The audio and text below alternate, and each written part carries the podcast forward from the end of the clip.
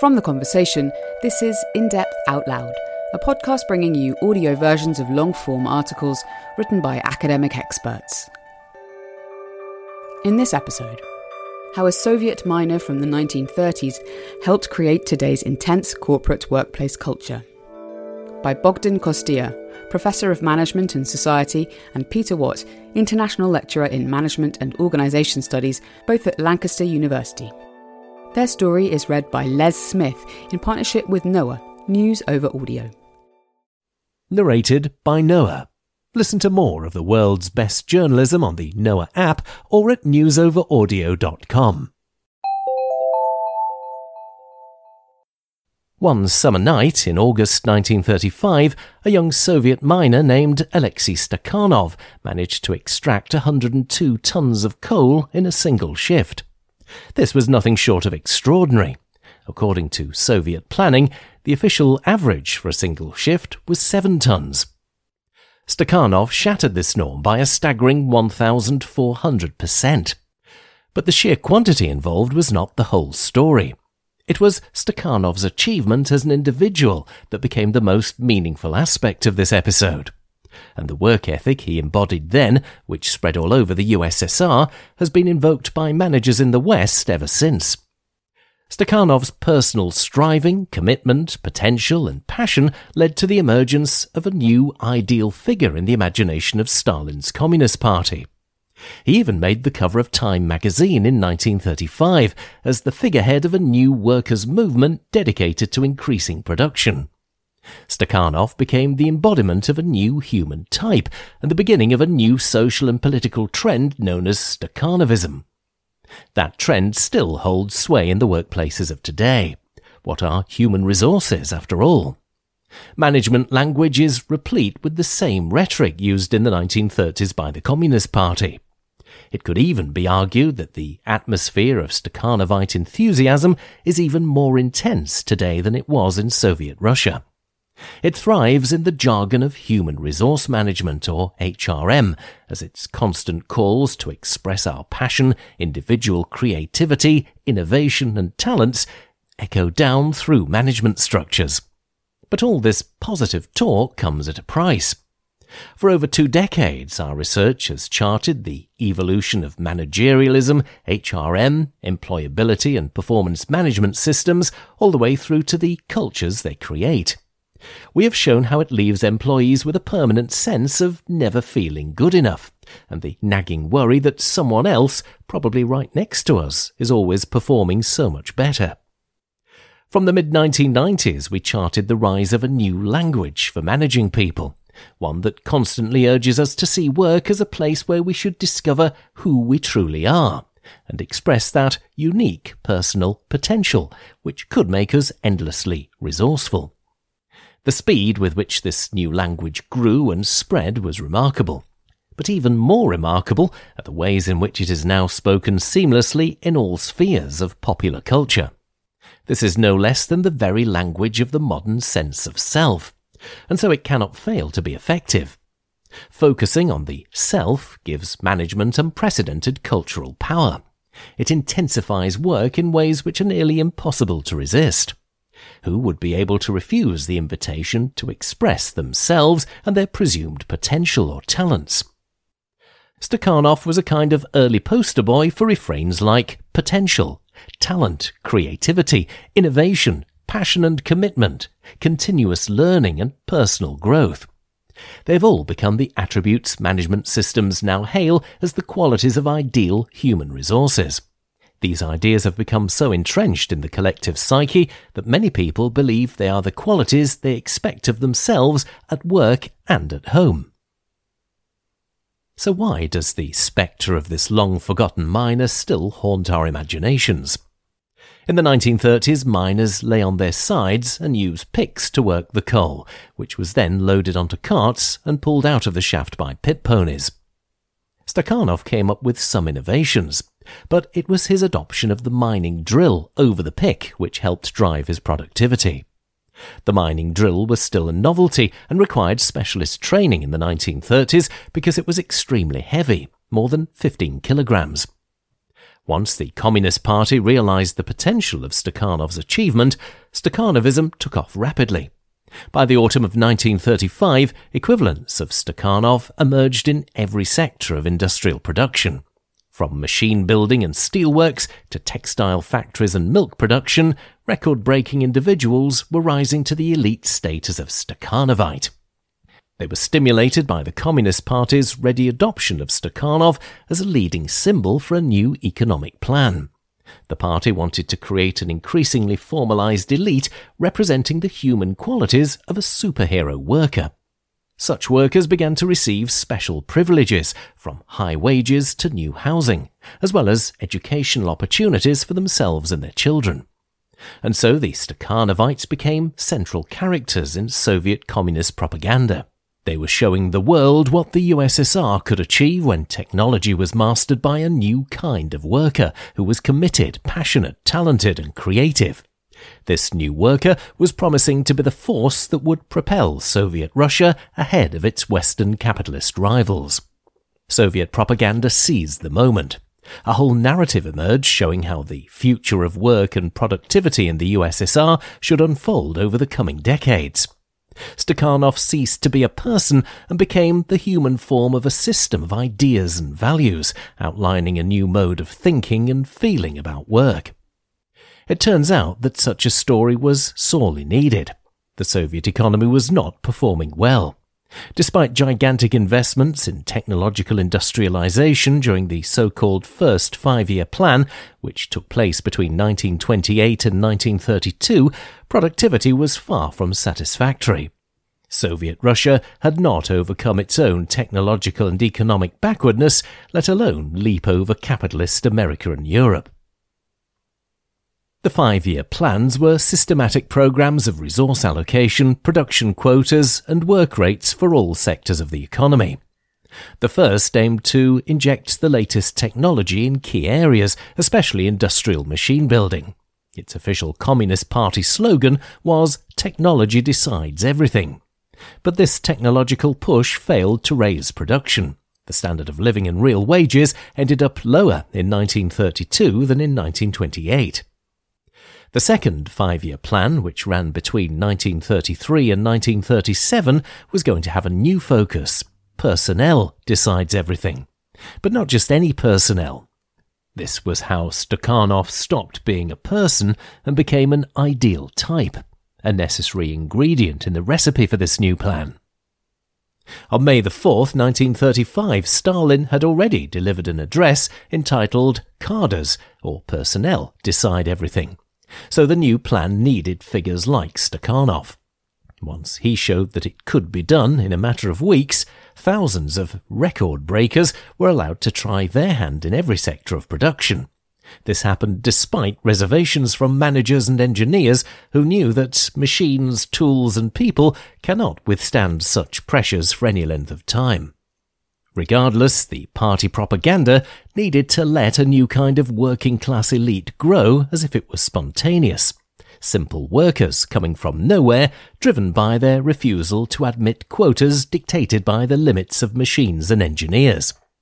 Indeed, they were going to show the world that it was the very denial of such limitations that constituted the essence of personal involvement in work. Break all records, accept no limits, show how every person and every machine is always capable of more. On November the 17th, 1935, Stalin provided a definitive explanation of Stakhanovism.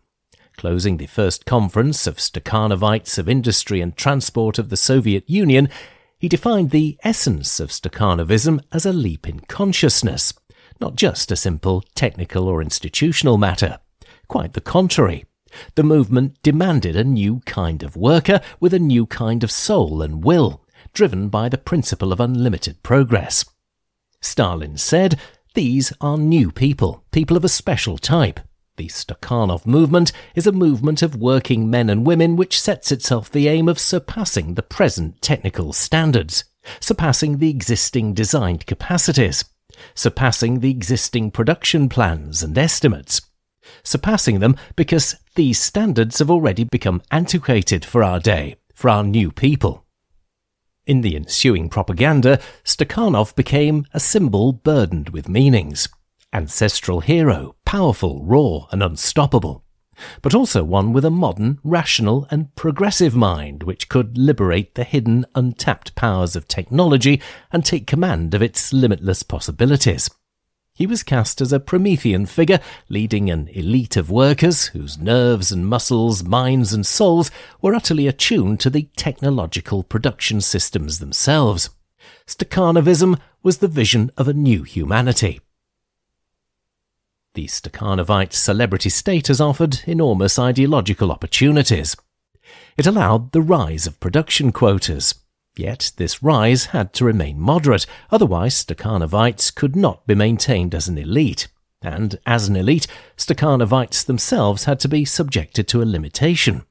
How many top performers could really be accommodated before the very idea collapsed into normality?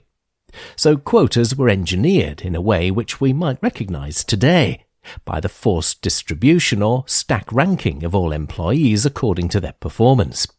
After all, how many high performers can there be at any one time?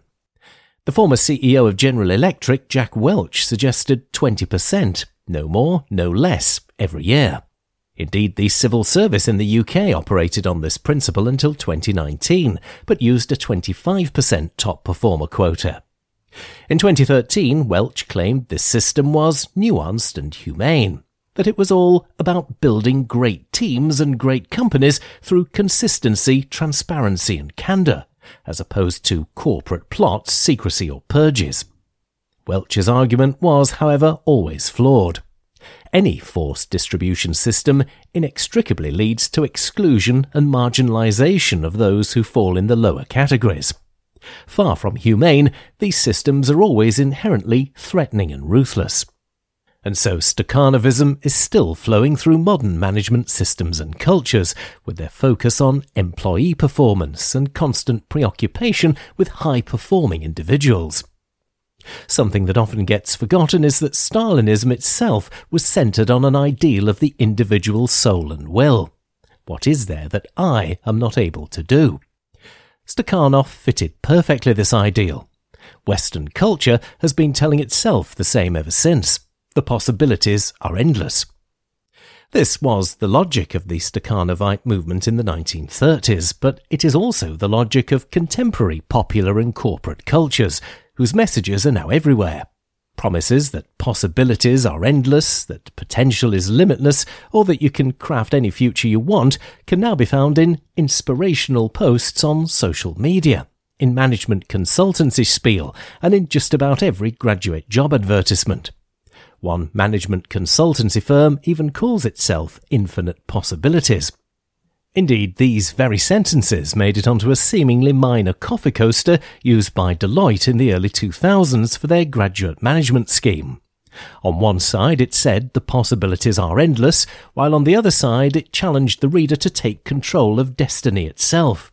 It's your future. How far will you take it? Insignificant though these objects may appear, a discerning future archaeologist would know that they carry a most fateful kind of thinking, driving employees now as much as it drove Stakhanovites. But are these serious propositions or just ironic tropes? Since the 1980s, management vocabularies have grown almost incessantly in this respect. The rapid proliferation of fashionable management trends follows the increased preoccupation with the pursuit of endless possibilities, of new and unlimited horizons of self expression and self actualization. It is in this light that we have to show ourselves as worthy members of corporate cultures. Pursuing endless possibilities becomes central to our everyday working lives. The human type, created by that Soviet ideology so many decades ago, now seems to gaze at us from mission statements, values, and commitments in meeting rooms, headquarters, and cafeterias, but also through every website and every public expression of corporate identity. Stakhanovism's essence was a new form of individuality or self involvement in work and it is this form that now finds its home as much in offices, executive suites, corporate campuses, as in schools and universities. Stakhanovism has become a movement of the individual soul. But what does an office worker actually produce, and what do Stakhanovites look like today? In 2020, the drama series titled Industry, created by two people with direct experience of corporate workplaces, gave us a glimpse into modern Stakhanovism. It is a sensitive and detailed examination of the destinies of five graduates joining a fictional but utterly recognizable financial institution. The show's characters become almost instantly ruthless neo-Stakhanovites. They knew and understood that it was not what they could produce that mattered for their own success, but how they performed their successful and cool personas on the corporate stage. It was not what they did, but how they appeared that mattered. The dangers of failing to appear extraordinary, talented, or creative were significant. The series showed how working life descends into unending personal, private, and public struggles. In them, every character loses a sense of direction and personal integrity. Trust disappears, and their very sense of self increasingly dissolves. Normal days of work, normal shifts, no longer exist. Workers have to perform endlessly, gesturing so that they look committed, passionate, and creative. These things are compulsory if employees are to retain some legitimacy in the workplace. So working life carries the weight of potentially determining a person's sense of worth in every glance exchanged and in every inflection of seemingly insignificant interactions, whether in a boardroom, over a sandwich, or a cup of coffee. Friendships become impossible because human connection is no longer desirable, since trusting others weakens anyone whose success is at stake. Nobody wants to fall out of the Stakhanovite society of hyper performing top talents. Performance appraisals that may lead to dismissal are a scary prospect. And this is the case both in the series and in real life. The last episode of Industry culminates in half the remaining graduates getting sacked following an operation called Reduction in Force. This is basically a drastic final performance appraisal, where each employee is forced to make a public statement arguing why they should remain, much like on the reality TV series The Apprentice. In industry, the characters' statements are broadcast on screens throughout the building as they describe what would make them stand out from the crowd and why they're worthier than all others. Reactions to industry emerged very quickly, and viewers were enthusiastic about the show's realism and how it resonated with their own experiences. One YouTube channel host with extensive experience of the sector reacted to each episode in turn. The business press, too, reacted promptly, alongside other media. They converged in their conclusions.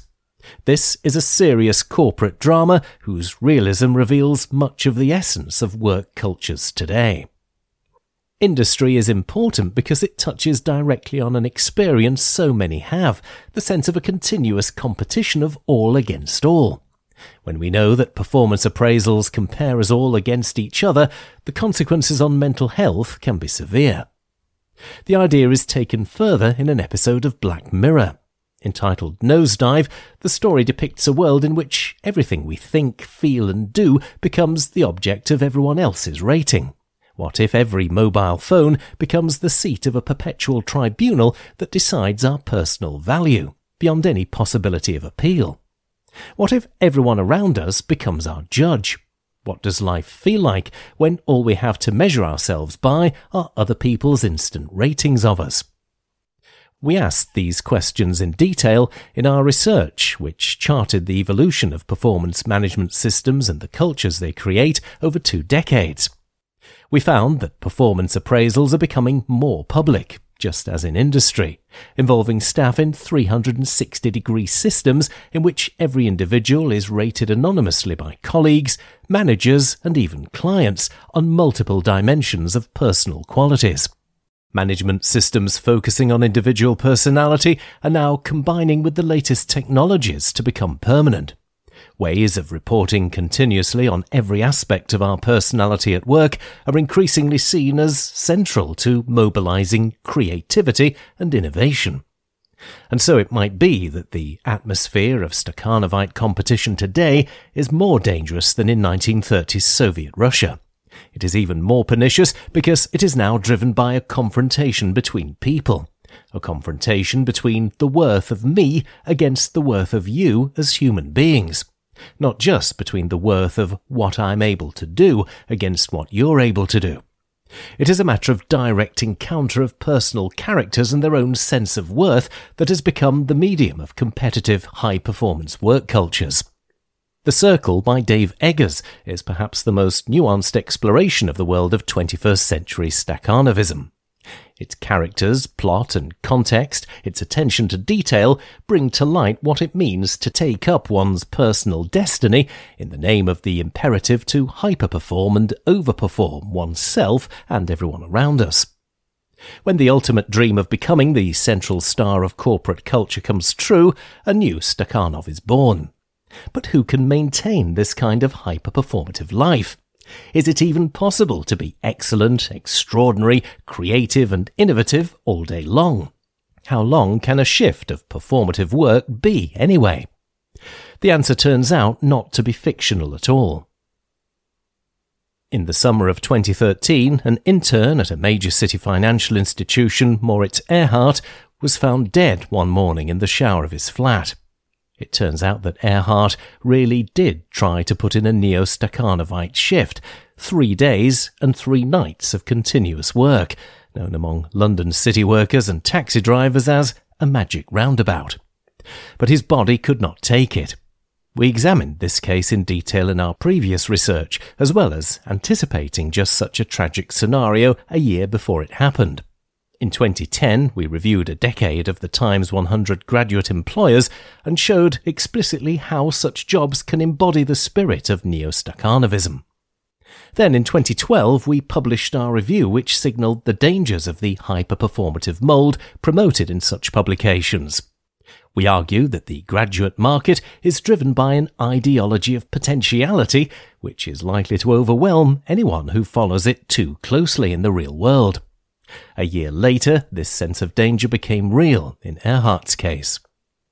Stakhanov died after a stroke in Donbass in eastern Ukraine in 1977. A city in the region is named after him. The legacy of his achievement, or at least the propaganda that perpetuated it, lives on. But the truth is that people do have limits. They do now, just as they did in the USSR in the 1930s possibilities are not infinite. Working towards goals of endless performance, growth, and personal potential is simply not possible. Everything is finite. Who we are and who we become when we work are actually fundamental and very concrete aspects of our everyday lives. Stakhanovite models of high performance have become the register and rhythm of our working lives, even though we no longer remember who Stakhanov was. The danger is that we will not be able to sustain this rhythm. Just as the characters in Industry, Black Mirror, or The Circle, our working lives take destructive, toxic, and dark forms because we inevitably come up against the very real limits of our own purported potential creativity or talent. You've been listening to In Depth Out Loud from The Conversation. The story in this episode was edited by Josephine Lethbridge and Paul Keaveny and came out of a project at The Conversation called Insights, supported by Research England. You can find a link to the story and others in this series in the podcast show notes. If you like the show, please subscribe wherever you get your podcast from. Tell your friends about us and give us a review or rating wherever podcast apps allow. And if you're looking for something else to listen to, please check out The Conversation Weekly, a show that I host with my colleague Dan Merino in San Francisco. Each week, we talk to academics around the world about their latest research and to get their expert analysis on some of the world's biggest stories. In Depth Out Loud is produced by me, Gemma Ware, by The Conversation in London. Thanks for listening.